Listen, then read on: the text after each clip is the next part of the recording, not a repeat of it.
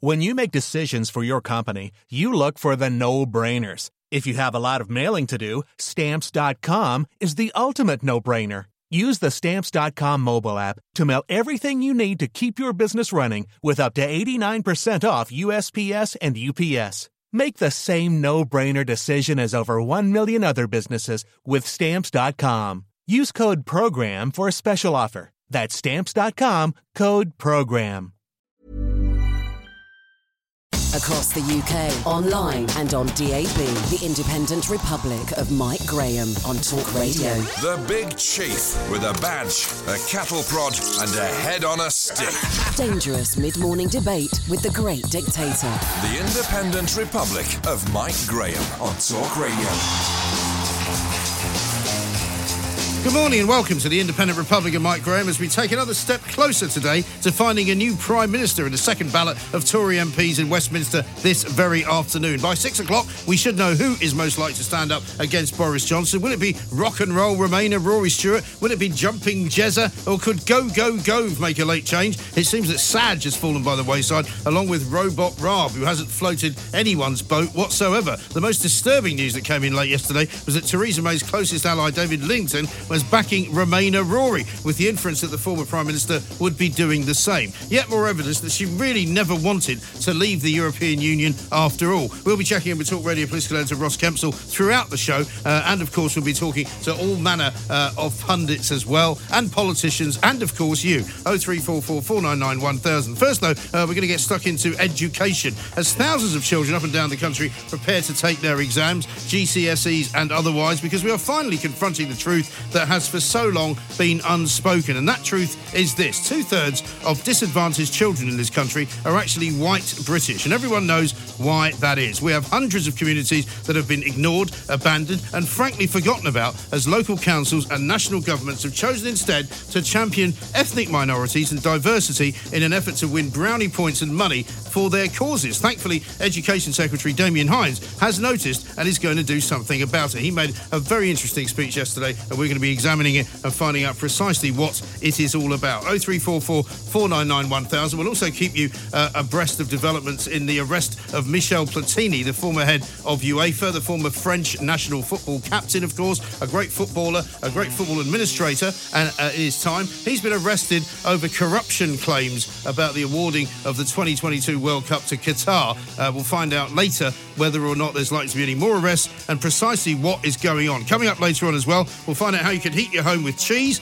and just how dogs manage to manufacture their puppy eyes expression to make us love them even more than we already do. You're listening to me, Mike Graham, right here on Talk Radio. The Independent Republic of Mike Graham on Talk Radio. Now, the front page of the Daily Telegraph this morning mystery of Stewart's past links with MI6. It's not much of a mystery, to be honest, because Rory Stewart's father was in MI6 uh, and had quite a, a, firm grasp of running MI6 for quite some time. Rory Stewart, of course, was in the armed forces uh, as well. Uh, famously, he went to Afghanistan. He smoked opium, but it didn't have any effect on him. Uh, he ran into a woman who he employed uh, with her husband in his charity. Uh, strangely enough, there's a bit of a mystery because he ended up walking away with her, and the husband's not very happy. Lots of things about Rory Stewart are quite interesting, quite colourful, but he's not prime ministerial material, surely. Let's talk to Tobias Ellwood, Conservative MP for Bournemouth East. Perhaps he can convince me uh, of, something different. Tobias, a very good morning to you. Well, good morning. I'm not sure you can be convinced. I mean, you've got yourself into a whirlwind there, or reasons why you can't uh, support somebody. What I see is our party. Our party is not in a good place. Just look at all the uh, election results that we've had recently. Look at the polls.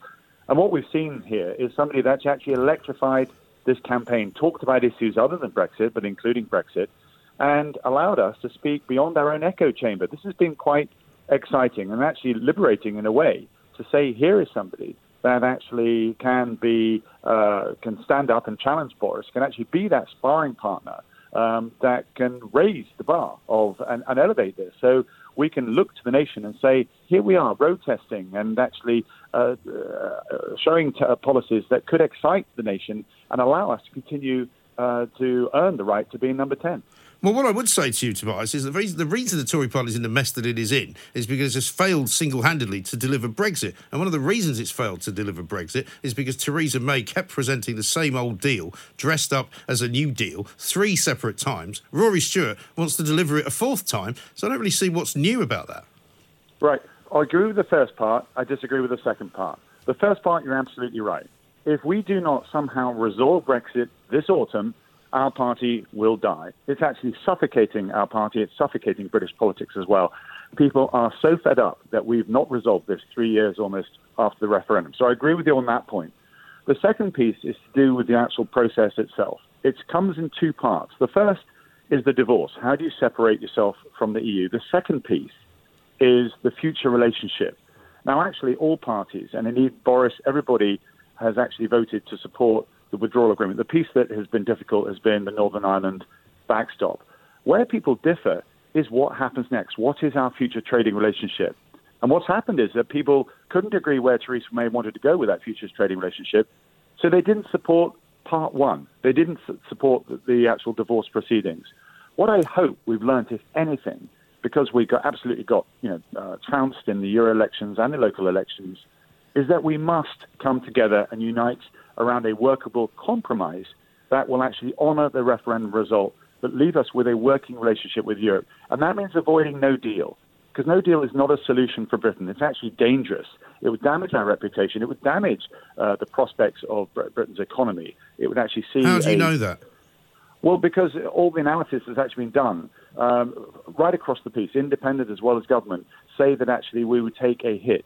The question is how big that hit is, and I'm quite prepared to say Britain is a strong economy, fifth in the world, and so far that in the longevity we could possibly recover.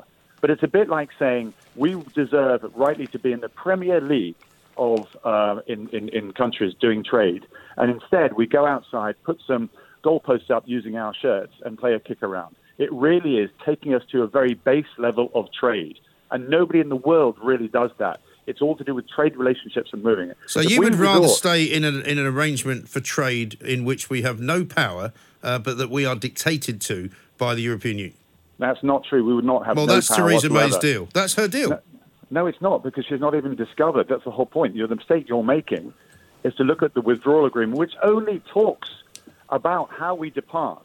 So, for example, medical um, uh, medical uh, records being recognised on both sides, or educational qualifications being recognised on both sides, citizens' rights being recognised on both sides, movement of goods recognised on both sides. That's actually allowing us to continue working. Okay. The second piece is okay. How do we then trade in the future for that? And that's the big question mark, is how close that relationship is. Do you know what? I'm going to stop you here, Tobias. I'm going to stop you here because we've been arguing this point, right, for three years. Okay? We are nowhere nearer the point of agreement. So there is no point in you trying to convince me of something which you are hopeful of. As against me, who I think actually a no deal Brexit is no different in a way from a from a deal with, with, with the European Union, because in the end, a lot of it is still about negotiation. Tell me more about why Rory Stewart is different from Theresa May.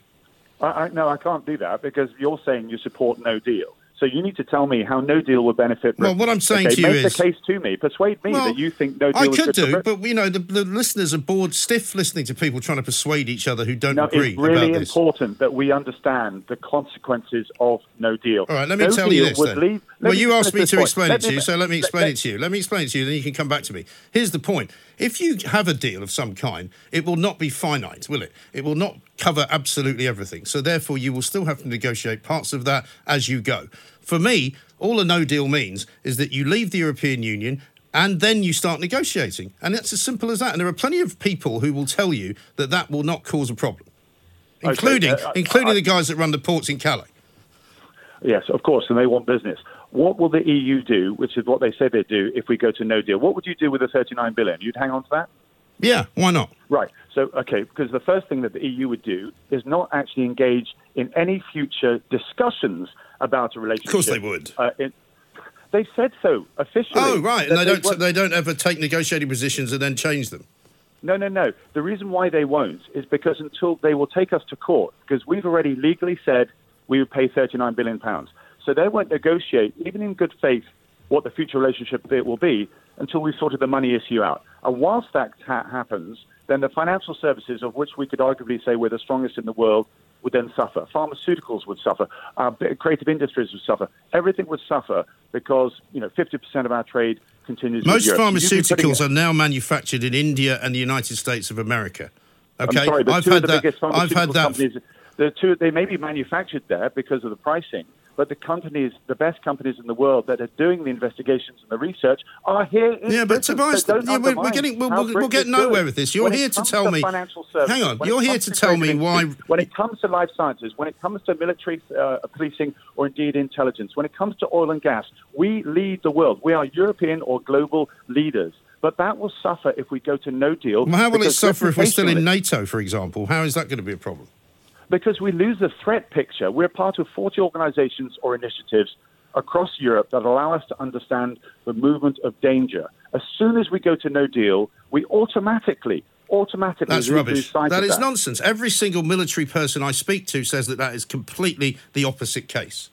I'm telling you that it is, and I work in the Ministry of Defence. That is the case, that how it works. Really? That is what will actually happen. Why don't you tell me, Okay? Tobias, instead of The arguing European about the same, this is why the your European party is going down the toilet, Tobias. away. This is why Sorry? your party is not being voted for because all you do is talk in, in, in circles and ever decreasing circles about what a terrible thing it will be if we leave the European Union. The people No, no, voted no, to you're leave. Wrong. so wrong, just get wrong, on with wrong, it. Wrong, wrong, wrong, wrong. Okay, I did not say we shouldn't leave the European Union. I make it hundred percent clear that we should Euro- leave the European Union. I'm with you on that. Did you vote to leave in the referendum? Are you? Please, let me, please hold on to your seat and let me finish my I'm sentence holding on just to my seat. There's no need to be rude, Tobias. Did you I'm vote not to being leave? rude, I'm just making the Did you case. vote Is to that- leave in the referendum?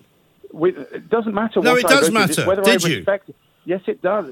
Again, let me finish the sentence. So you didn't vote explain. to leave then?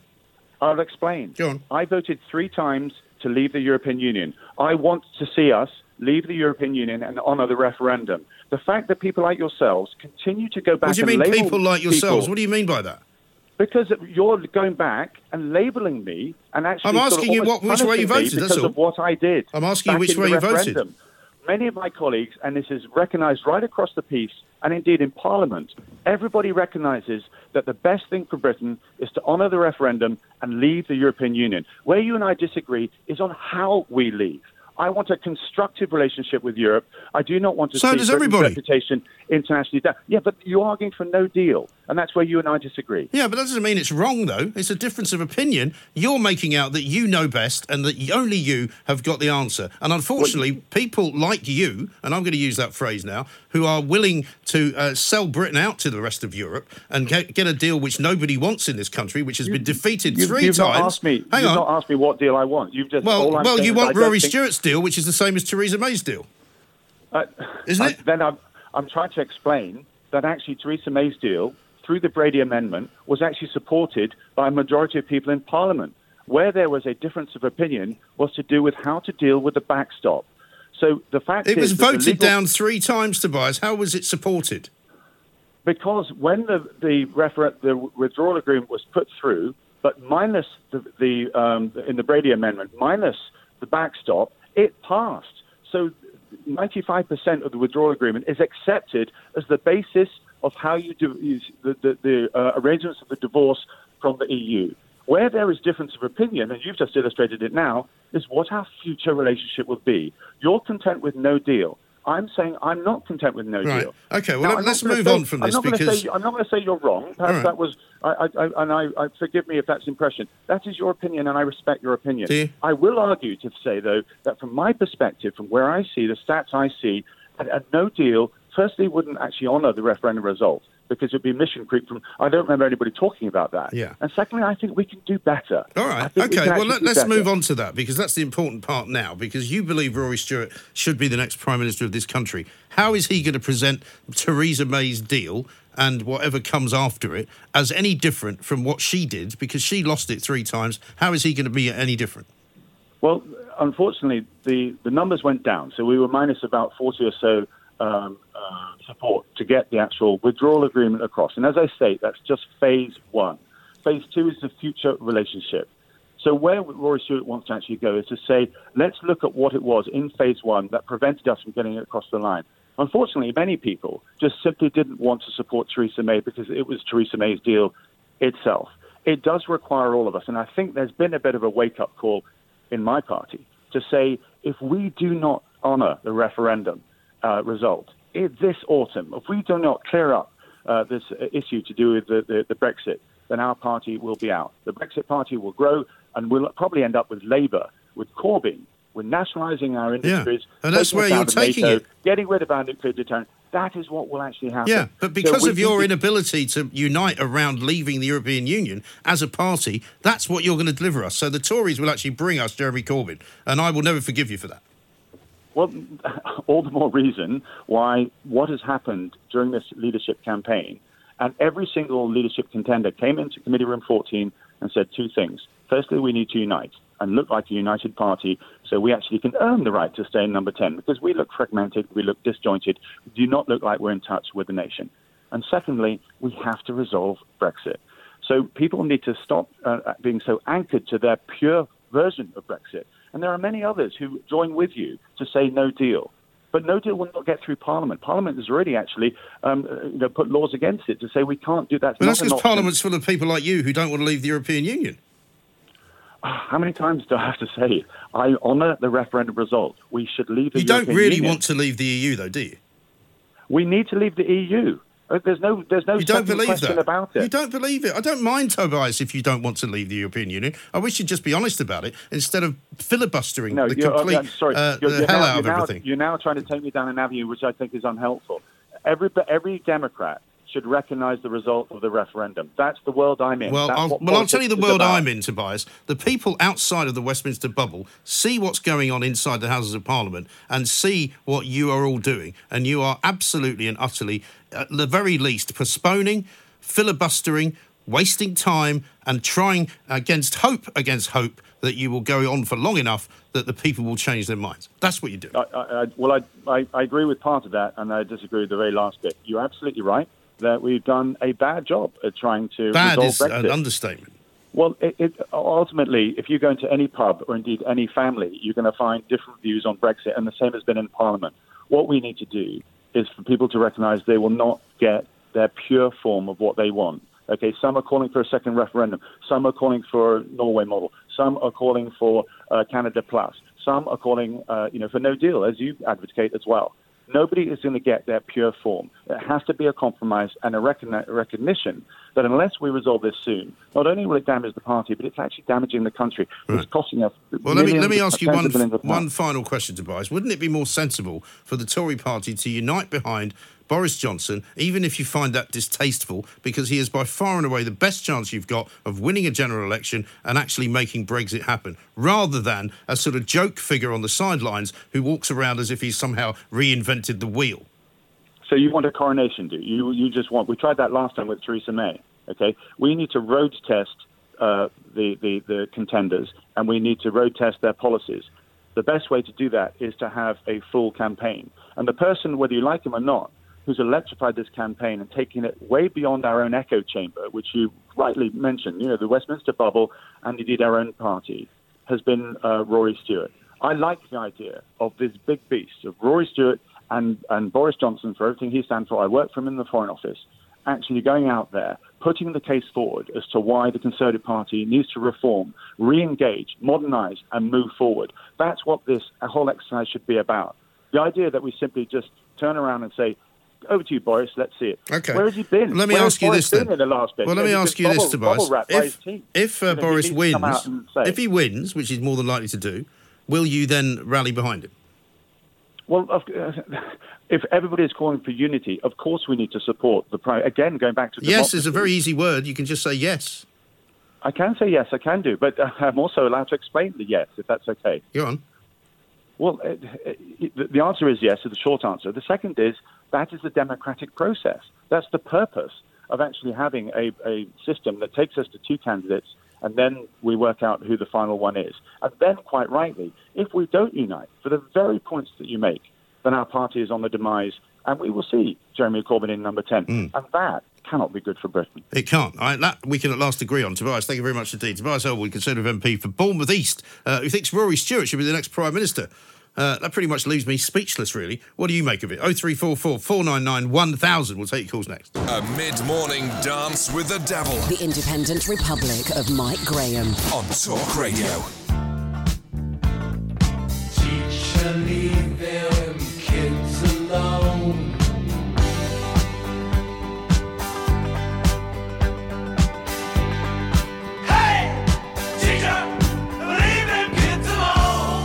Coming up later on this afternoon, six o'clock to be precise, uh, we will find out exactly who uh, is going to still be left in the Tory leadership race. Ross Kempsell has joined us now, our political editor. Ross, very good morning to Good you. morning, Mike. Um, Rory um, Stewart, still very much the sort of coming man, if you like, the guy who everybody's talking about. Um, Boris Johnson, still very much far out in the lead. What are you hearing?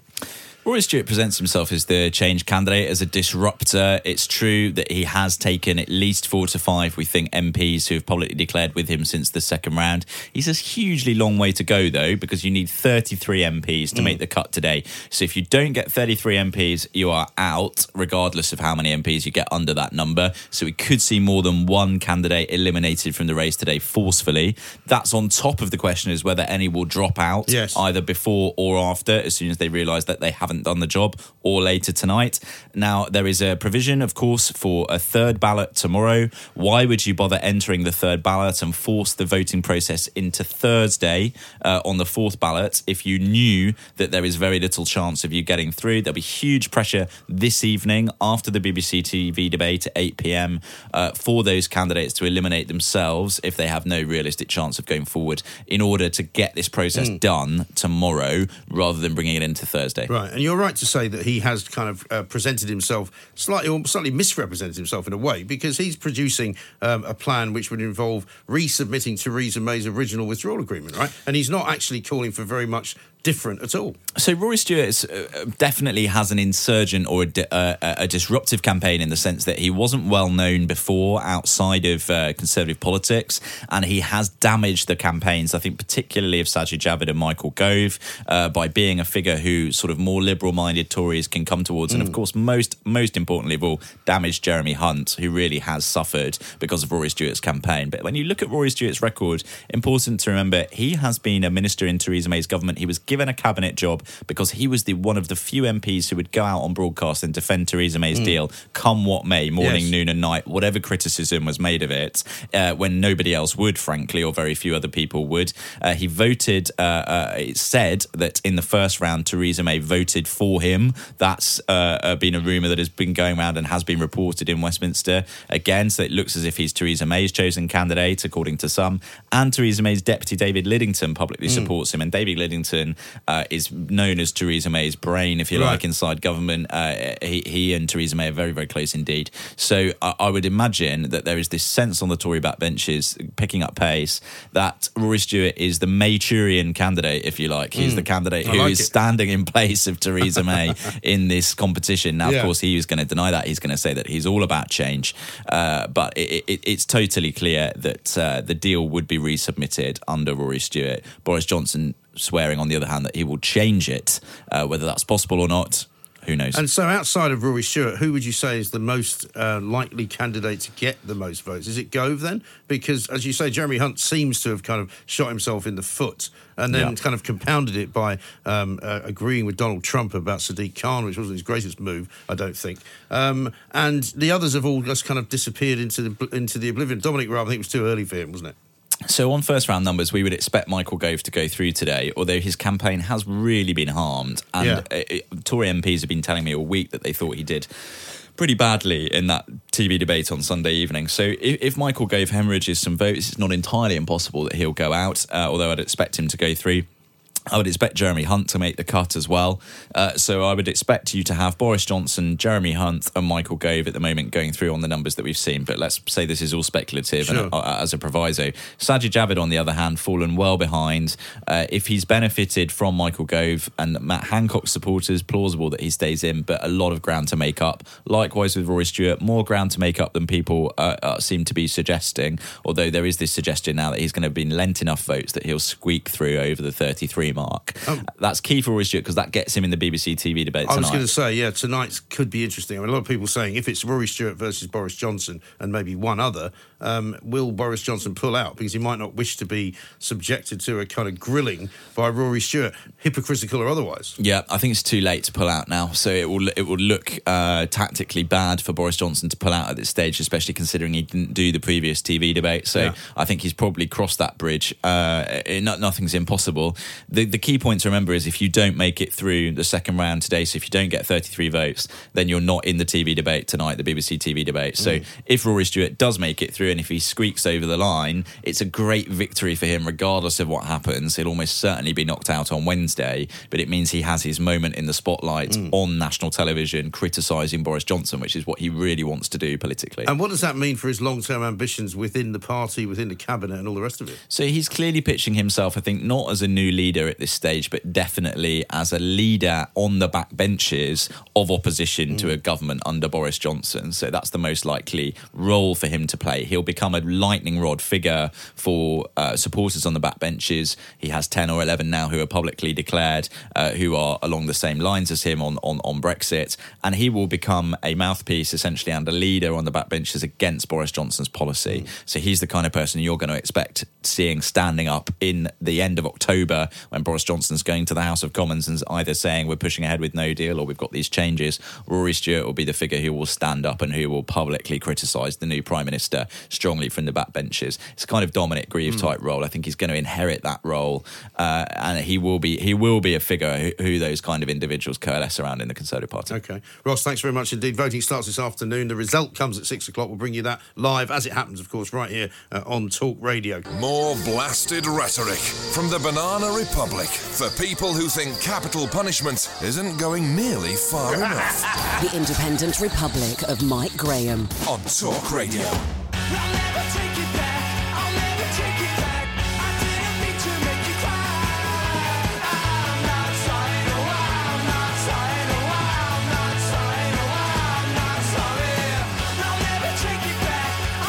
This is the Independent Republic of Mike Graham. You know what to do. 0344 499 1000 is the number uh, to get your voice heard because we are, in many ways, uh, the voice of the people here at Talk Radio. Steve says, What a great caller Daniel was. The same values as me and millions of others. When my wife had her son, she has not worked a day since, but I was doing 80 hours a week. What did the Tories give us? Nothing. What did they take away? Child benefit because I earned too much.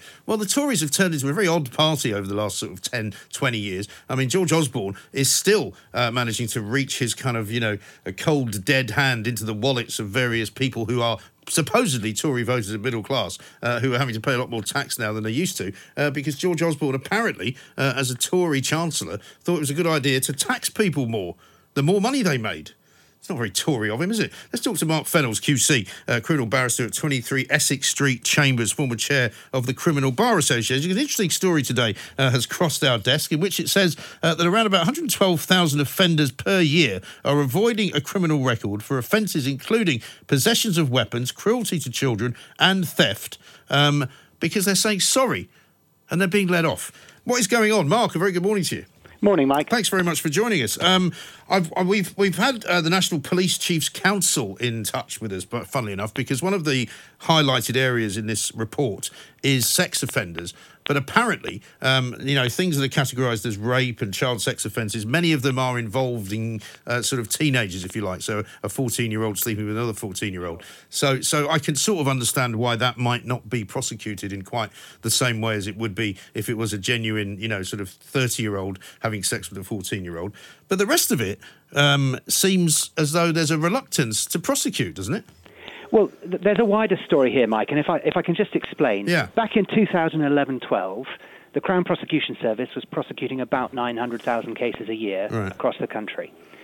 Uh, in this year, they're down to closer to 500,000, Okay. which is a huge drop. That is a, no- it's almost 50%, isn't it? Exactly, and th- th- that's from their own figures. Uh, there is nobody who thinks that crime's gone down in that time. And crime is a blight on all our communities across the country in every kind of way and shape and form. And the police, in the same period, have had about 20% of their budgets cut. The consequence of all of this is that they've got a different set of priorities, and they've been trying where they can to divert people out of the criminal justice system. They've been trying to avoid prosecutions where they think it's sensible. And I'm not saying they're right or they're wrong, but I'm just trying to describe what. But it is is an actual policy, in other words. Uh, I think so. Yeah. And, and so what happens is that wherever they think um, they can sensibly keep somebody out of the justice system, they do. They're trying to juggle our priorities. They're trying to deal with knife crime. They're trying to deal with the most serious sex offenders and terrorism when it happens. All those kinds of really serious things. Sure. And it's all because the justice budget is not protected. Uh, while everything else is protected, justice is not. And, and so the cuts have been really severe over the last decade. And so, does it What- mean as well that um, you know this is this is a sort of a it's a it's a shortcut, if you like, um, and it may well be, as you say, we, it's hard for us to say whether it's right or wrong. It may well be sensible not to doubt and sort of overload the justice system, but but but it doesn't sound right somehow. Well, Mike, I think that the key to doing it, doing it is that these community resolu- resolution orders are a, a good thing if they're used properly. But there are, there's a big if in that, isn't there? The, the first thing is we all think that if you've got a kid who's 12 or 13 or 14 and they've done something stupid and they're not going to do it again, if we can keep them out of the justice system and stop them being criminalised, that's probably a good thing. Right. Let's say if there's a fight in a family and some 20-year-old hits, you know, a cousin or something, Right. it's the first time he's done it, and nobody wants to complain and nobody wants him to have a criminal record. If it's a one-off, that's fine. Maybe it's the right thing to keep them out of the justice system. But I think what needs to be done is to make sure that this is only ever done where the victim consents. So the person who has been the subject of this assault says, I actually think this is a good idea. And I think we've also got to try and find a way to make sure that police forces are as consistent as possible. Because a lot of the reports around the country over the last 24 hours suggest that different police forces use these at very different rates. And as soon as you get inconsistency, people don't think that's fair. Yes, I think that's right. And also looking at some of these figures, it's not always the case, perhaps, that these are, you know, one-off incidents or, or opportunities, perhaps, to stop someone from going into the criminal justice system. Because, for example, 3,555 uh, burglaries, 309 aggravated vehicle theft, 1,720 cruelty to children, 151,000 theft offences. You know, generally, I would, I would, I would make a wide sweeping statement here and say people involved in burglaries and aggravated vehicle theft are probably recidivist criminals. I, I completely agree with you. And the public needs to start asking its politicians and police officers why we are not doing enough to make sure those kinds of cases are investigated and prosecuted. Uh, and that's something where we've all got to put pressure on our politicians and say, and our police forces and say, why can't you do it? The police will probably say, because we've been cut so much over the last few years, and I have to put all my resources into, for example, knife crime uh, or, or whatever it is. But that's a big question for all of us. I think that the other thing, if, I'm, if I can just say this, Yeah. is that if you do keep people out of the system with one of these, we need to make sure that the information is properly recorded by the police so that they know if that person comes back, they can say, You've had your chance, you're not getting another one. Hmm. That's right. And so, I mean, how much of this is about money as well? Because presumably, um, as you say, there's resources are limited, but not just in the police service, but what about in the judiciary as well? Because we're hearing all the time that criminal barristers are not getting paid what they should. Many people who are working for legal aid are, are, are getting very badly paid indeed. Is it something? Is, is that part of it as well? It's all part of it. It's all part of the fact the justice budget has been cut by so much since the crash of 2008. And, while other parts of the country's budgets are protected, the justice is not. Now, maybe I've got a, a, a skin in the game here, an axe to grind, but I think if you're talking about a civilized country, the th- things that ought to be protected are the health system for your family, the education system to give your kids a chance, and the justice system so that you can look after your own rights in your own position. Yeah. If somebody takes something from you, or you've got a dispute with your neighbour, or whatever else it is, you should have fair access to justice, which gives you a chance to make sure that you know nobody's going to um, put you, uh, ruin your life. No, exactly. And it's looking after the justice system and understanding how important it is. That's something we've got to reverse after the cuts of the last decade. Right. And is there any evidence that they can show us, or is it too soon, that their policy is working, if you like? Like, for, for example, if they are, um, you know, dismissing a few of these claims and a few of these charges, that actually that person then becomes a sort of reasonable citizen? I don't know about that. You'd have to ask the police. I think a lot of us have got a general concern that the police are just trying to cope and they don't actually ask the right questions about their own information and their own data. Right. So, can I give you one other example? Sure. A few years ago, um, the bail rules were changed so that people couldn't be left on bail endlessly during investigations. Uh, and now the police use something called r- remain under investigation instead Right. and nobody knows how many people are out there just la- languishing, being investigated, quote unquote, Right. and nothing ever happening with their cases at the Right. end of the day. Well, I know from uh, my own personal experience of pe- people that were uh, bailed newspaper people who had been arrested Exactly. and charged with, uh, or not actually charged at all with anything, but investigated over the, you know, the sort of the bla- the blagging and the phone hacking stuff and all that. Many of them were never charged, but they were on bail for sort of over a year. Some of them. Well, there, there are lots of fraud cases out there, frauds involving tens of millions of pounds, where investigations have now been running for four or five years and they just get adjourned and adjourned and Right. adjourned and adjourned. And they're not brought to an end because there's just so little money in the police systems and the Crown Prosecution Service, too, which desperately needs more funding. Yeah. Uh, to actually bring these cases and prosecute the people who should be prosecuted. It's taken us a bit away from your original question. these Well, CROs these things are are never straightforward, are they? no, uh, everything's connected. These, these CROs are a good thing if they're one offs for kids who are not coming back into the system. Yeah. And we can actually use it as a way of saying, look, we don't want to be bothered with you.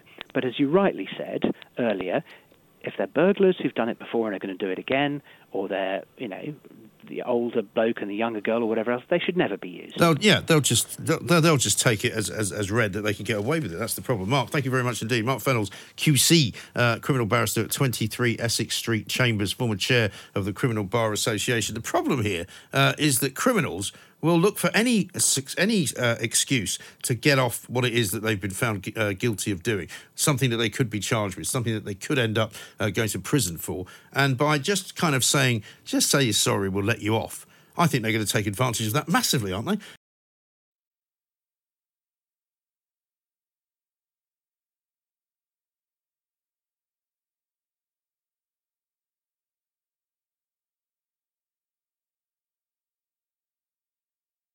A mid morning dance with the devil The Independent Republic of Mike Graham. on Talk Radio.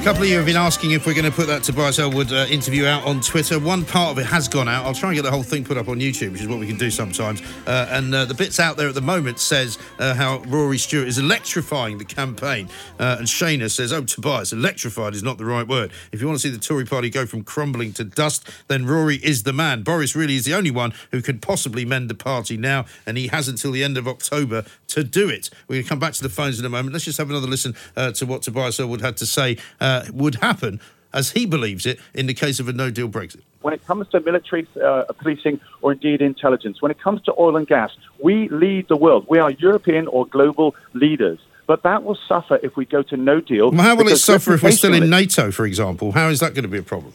because we lose the threat picture. We're part of 40 organizations or initiatives across Europe that allow us to understand the movement of danger. As soon as we go to no deal, we automatically, automatically That's rubbish. That is nonsense. Every single military person I speak to says that that is completely the opposite case. I'm telling you that it is, and I work in the Ministry of Defence. That is the case, that how it works. Really? That is what will actually happen. Why don't you tell me, Okay? Tobias, instead of The arguing European about the same, this is why the your European party is going down the toilet, Tobias. away. This is why Sorry? your party is not being voted for because all you do is talk in, in, in circles and ever decreasing circles about what a terrible thing it will be if we leave the European Union. The people No, no, voted no, to you're leave. Wrong. so wrong, just get wrong, on with wrong, it. Wrong. He thinks I'm wrong. I think he's wrong. Uh, what should we do now? Let's talk to Rudy in Exeter. Hi, Rudy. Hi, Mike. How you doing? Very well, sir. What do you want to say? Well, I don't know what funny stuff he's been smoking, but right. But at the end of the day, if he pushes through May's deal, his party is over. He doesn't get it. He, May's deal is not leaving the European Union. You know, it's it's. I just don't know what the what planet these people are on. I really, really don't. It really frustrates me. You know, Hmm. and, and he belittles the people that want to leave the, the EU. And what makes me laugh, all, the only people pushing Rory Stewart, and correct me if I'm wrong, are people that voted Remain. That's right. And people who don't want to leave. But I wish they'd just admit that and go and join the Lib Dems and let's get on with it. Exactly. That, that, why don't they just do that, you know? And the, the thing is this, right? Like I said, right, to these other people, right, you know, all these people that uh, won't have a by-election, people like, you know, Chuka Umunna. Oh, yeah. If he, sh- it, he says that oh, you know, people voted for me, not the party. Well, if that's the case, Yeah. have a by-election and let them vote for you again. And somebody showed me the results of that election the last time they had one down there in 2015, I think it was. Uh, 24,000 Labour, 4,000 Lib Dem. I don't think he wants an election anytime soon. I don't think he wants an election anytime soon, and I don't think any of them do. And I, well, all I know is the writing is on the wall for the Tory party. Yeah. If we do not leave on the 31st of October without a deal. Yes. I couldn't agree more. You're quite right, Rudy. Thank you. Stephen is in Maidstone. Hi, Stephen. Hello, Mike. How you are doing? I'm very well. You want to talk about the justice system, I think. Yeah, I do. Um, I was listening to your lawyer sometime earlier. Oh, yes. Uh, and I, I couldn't sort of, um, well, couldn't come to terms with the fact that there's probably a generation between us. Um, I joined the police force in 1966. And um, in those days, um, the main uh, or, or my mentors had finished their service in the war. They were all big guys, came out, joined the police, um, and uh, were uh, advancing towards their pensions. Right. Um, now, I joined the section. I was six foot tall. I was the smallest man on the section, um, and I joined a police force. I didn't join a police service. Right. Um, when uh, offenders were arrested uh, in those days, um, they, they had no choice really. Every offender that came into the police station was either bailed with no further action or charged with an offence Right. if, if the uh, evidence was there. There was no caution. A caution didn't exist. Do you think it's more difficult now for some reason because of all the paperwork that they have to go through, and that's partly why they don't want to bother? Well, can I tell you, Mike, that when I, I, I joined the CID and, and um, we had to do our own paperwork, our paperwork was submitted to an office manager. The, the paperwork was retained. When we went to court, the prosecutor was a superintendent of police. It wasn't a CPS. Um, we appeared in court against the offender um, with the uh, prosecuting officer um, as um, uh, the prosecutor. Um, the normally, under normal circumstances, a person would probably have three or four previous convictions Right. before he, he ever went anywhere near a prison. But the point I want to make is there was no suspended sentence either. Sure. So, so you've got the, the situation where no caution, no suspended sentence, and the offender had a chance after three or four convictions of going down. Right. Um, uh, and that was it. And they knew it, you know? And it Uh, seemed like everybody knew where they stood as well then. I don't want to be one of those people who just says, oh, it was greater in the good old days and all that. But it certainly was much more straightforward. You know, you guys knew what you were doing. The police now, it seems to me, are not really trusted to do what they want to do. Uh, and instead, they have to kind of spend a lot of time fulfilling targets, you know? Yeah, well, well, let me tell you, I worked in a naval town, probably most pubs any, of anywhere in the country, and the pubs used to turn out at 11 o'clock at night. Um, this was before Tony Blair decided that everybody could drink all night. Yes. So at least you had an opportunity of half your officers going home after one o'clock in the morning and having a full complement of men for the day when things were happening. Um, but of course, this uh, drinking thing started, and uh, and of course now, yeah, to split the force so that half of them were up all the night because um, people were coming out of nightclubs. Yeah. You know, things like that. Um, Doesn't you know, make it any easier to be a police officer. Listen, great call, Stephen. Thank you very much indeed in Maidstone. Let's go to Bill, uh, who's in Faversham, wants to talk uh, about MPs and politicians. Bill, very good afternoon to you. Hi there, Mike. How, you, Um, d- how you doing? this Bre- this, I'm fine, thank you. Um, uh, this Brexit thing's running and running, and I was trying to sort of reduce it down to what's really going on here. Yeah. And I think what's going on is that people don't take things on the chin anymore. Something goes against you, whether it's in sport or politics, and instead of regrouping or trying to find what you can do better or accepting it, you say, let's go after the people that won that vote or this thing, and let's drag them down and try and make it, let's have a revote until we get what we want. And I just think it's, it's quite sad, actually, because they say economically we're not going to do as well. They don't know that. This has never happened before. We might do really, really well. Just accept the vote that's been had and get on with it like people used to do. Yes, well, exactly right. And also, be honest about what you believe. I really am sick to death of hearing all these politicians saying that they voted to remain, or at least not even saying that they voted to remain, but now they're going to support the result of the referendum because everybody knows that that's not what they're doing. They're still trying to stop it from happening. Absolutely. And the trouble is, is what was missing is authenticity. If a politician of any persuasion come, uh, come along, along who was authentic, they would actually win everybody's vote because it's like they're so phony. It's like, how high do you want me to jump? What Yeah. do you want me to say so I can get power? Right. And it's pathetic. I know. It really is, Bill. You're quite right. Gareth is in Manchester. Hi, Gareth. Hi, Mike. How you doing? Yeah, just yeah, I'm fine, thanks. Yeah, I just want to say, um, all this talk about rehashing the deal, it's just it's ridiculous. Uh, uh, why don't we just shred it, start again with the deal that we write, not Brussels, Yeah. and we we turn to him and say, well, that's what we want. Uh, you've got until the end of August to give us an answer, Right. and if you don't give us an answer, then we prepare for no deal and life moves on. Yeah, you know, I think so. of. Because, I mean, we can legitimately say to, to Brussels, look, the deal that you've given us previously is not workable. Nobody likes it. It's not going to get through Parliament. So we're going to have to start again. Yeah, start completely again with it. You know, because we're a fair country, we'll be fair with Brussels. I don't think we'd we'd come up with a deal that was, you know, ridiculously, you know, mess mess things things up for them. We'd meet them in the middle. Yeah. Um, you know, so what they're going to do? Say no? Surely they're going to want a deal because otherwise we walk away and they don't get a penny. Exactly. I mean, they're quite happy for the, the can to be kicked down the road longer and longer because all the while we're, I assume we're paying contributions.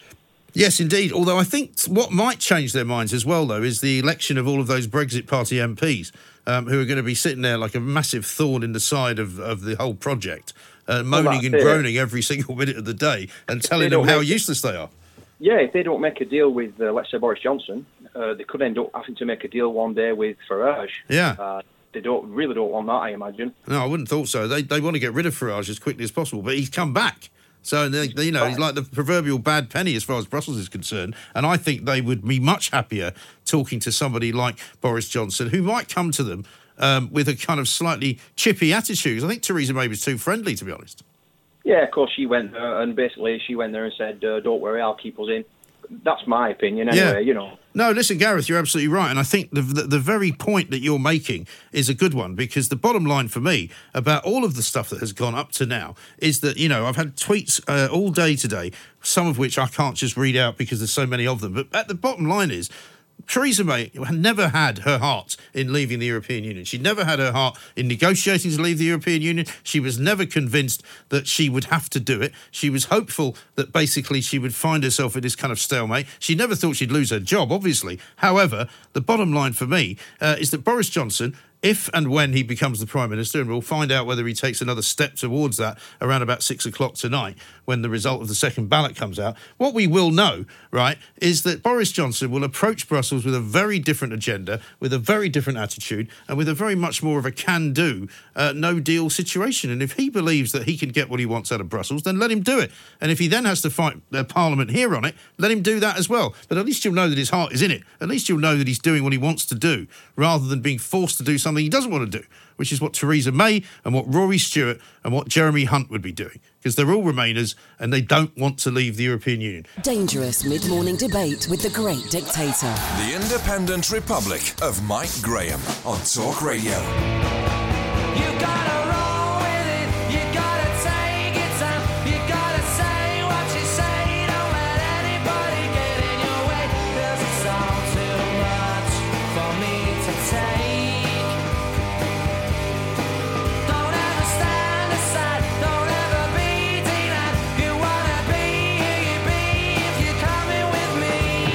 This is the Independent Republic of Mike Graham. You know what to do. 0344 499 1000 is the number to talk to. The most balanced show on the radio, and also the place where you hear common sense and you get to speak common sense as well. David has tweeted me Tobias Ellwood's voting history, uh, in which it says that he did vote to remain in the European Union, uh, even though his constituency voted 53.69% to leave. Uh, he also voted, of course, for uh, Theresa May's EU withdrawal agreement, uh, and uh, in indicative voting, voted for a customs union. So when I said to him, Do you wish to stay in the European Union while they control all trade and all tariffs, which we have no control over? He said that's not what he wanted.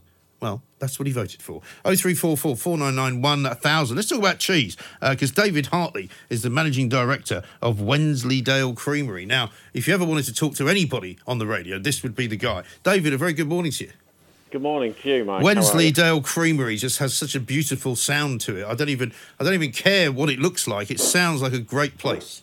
Well, it is. It's in a beautiful part of the world. We're here up in the heart of Wensleydale in the uh, Yorkshire Dales. God's National own Park country, some people call that, don't they? Ab- absolutely right. Yeah, beautiful, stunning location. Yeah. Yes. Now, of course, people will say, well, uh, you know, when you say Wensleydale, the first thing you think of is Wallace and Gromit. Uh, but I actually happen to really, really like Wensleydale cheese and have liked it even before Wallace and Gromit were around. Um, but an amazing story has emerged where people could actually power their homes as a result of your cheese making. Indeed, yeah. We've we've just uh, announced a partnership with uh, with a company called Iona Capital Partnership, Right. uh, who are about 30 miles away, who've invested uh, a serious sum of money in an anaerobic digestion plant to produce uh, biomethane, uh, which is effectively gas which goes straight into the gas main and, and powers many, Mm. many homes in the area. Right. And uh, the deal that we've done with them is to supply uh, a sort of a sugar-rich permeate, which is a byproduct of our cheese-making process, uh, to them uh, to the order of about 15,000 tonnes a year. Wow. Uh, and so we've invested about uh, a million pounds here in putting plant and equipment in to extract this product from, from the whey, which essentially is the key byproduct of cheese making. Yes. And that's going to be the feedstock for this uh, new plant down down the road from here in, in Wensleydale. Yeah. And when you talk about sustainable um, sort of products and energy, I mean, this is pure, surely, purely and simply the most straightforward, sustainable energy there can be. Well, I, I agree, and, and we are so proud of, of what's been achieved here because, you know, we buy milk from 45 local farmers who are within a pretty tight radius Mm. of the creamery. We make it into cheese. As I said, the byproduct is whey.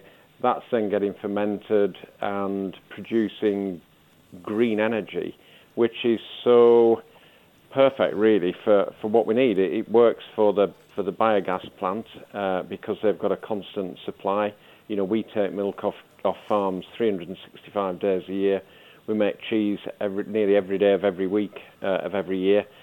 So the whole sustainability is is perpetuated, which is fantastic.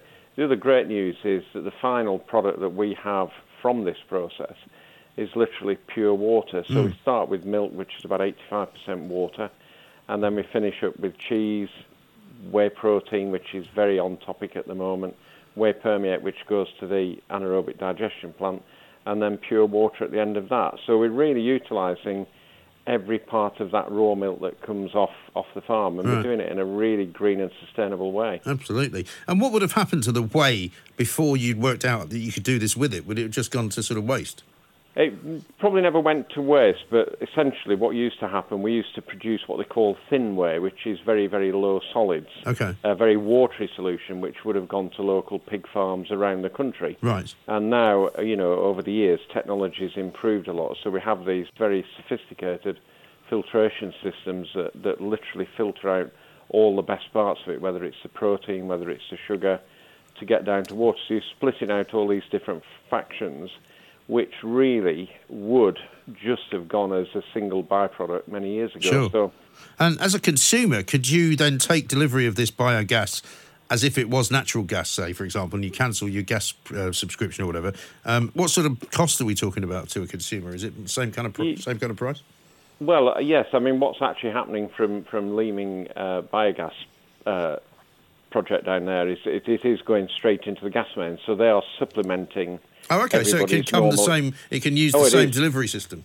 It's going straight into the main gas main Oh, down right. there in in Leeming Bar, which is near Northallerton. So it's going straight into the gas main as mains gas. So it is no different. It's no alternative. The consumer wouldn't be aware of any change at all, uh, and you know. The, uh, the the plant down there is supplying something like the equivalent of 4,000 homes in the North Yorkshire area Blimey. That's with brilliant. this product, which is just essentially everyday gas that people burn in the central Yeah. heating and hot water systems. Tremendous. And I mean, presumably, any kind of cheese product could produce this, could it? Indeed, yeah. You know, and Doesn't have to be anything- Wensleydale. It doesn't have to be Wensdale. no, I'm sure we're going to produce a better a better quality Of gas course. coming from Yorkshire Wensdale. Yes. Uh, but uh, no, I mean any cheese making process that, that is producing whey, which which is rich in this lactose solution, the the sugar fraction of the, of the milk uh, is perfect for an anaerobic digestion plant, uh, and so therefore. I'm sure it is a scheme that, that will roll out uh, across the country. I've seen the future. I think this is brilliant. I mean, I, these are the kind of kind of innovations that I think, if if we put our minds to it, we can find, can't we? You know, we don't need to do away with cars. We don't need to, you know, if we're heading for this, you know, uh, aim for uh, you know zero emissions by 2050. I mean, these are the kinds of ideas which are which are really long lasting and brilliant. They are. I mean, it's it's it's everything about it. It's sustainability. I mean, we, we live and operate and, and work and draw milk from the Yorkshire Dales National Park, which is a phenomenally beautiful part of the world. And Yeah. you know, we're all concerned about the environment. Uh, and this is just one example of how you actually think about a, a situation, come up with a solution that actually delivers benefits for, for all of the the people in this supply chain, from farmers right through to consumers who are heating the house. So it's it's it's a great thing to be a part of. Really, we're, Yeah. we're delighted. Well, listen, congratulations, David. It really is brilliant. You should get some kind of award, I think. Managing Director of Wensleydale Creamery, David Harley. What a great idea. This is what we're all about in this country. We can have great ideas and we can turn them into brilliant solutions to all sorts of things. In this case, producing energy, producing gas, which is like natural gas, but it's made from cheese. It's brilliant, isn't it? Across the UK, online and on DAB, the Independent Republic of Mike Graham on Talk Radio. If you enjoyed that, be sure to catch the whole show 10 to 1 Monday to Friday on Talk Radio via DAB, online, or via the Talk Radio app. If you have an opinion on the stories we cover, we'd love to hear from you. Call us 0344 499 1000 or tweet at Talk Radio during the show to have your say. The Independent Republic of Mike Graham on Talk Radio.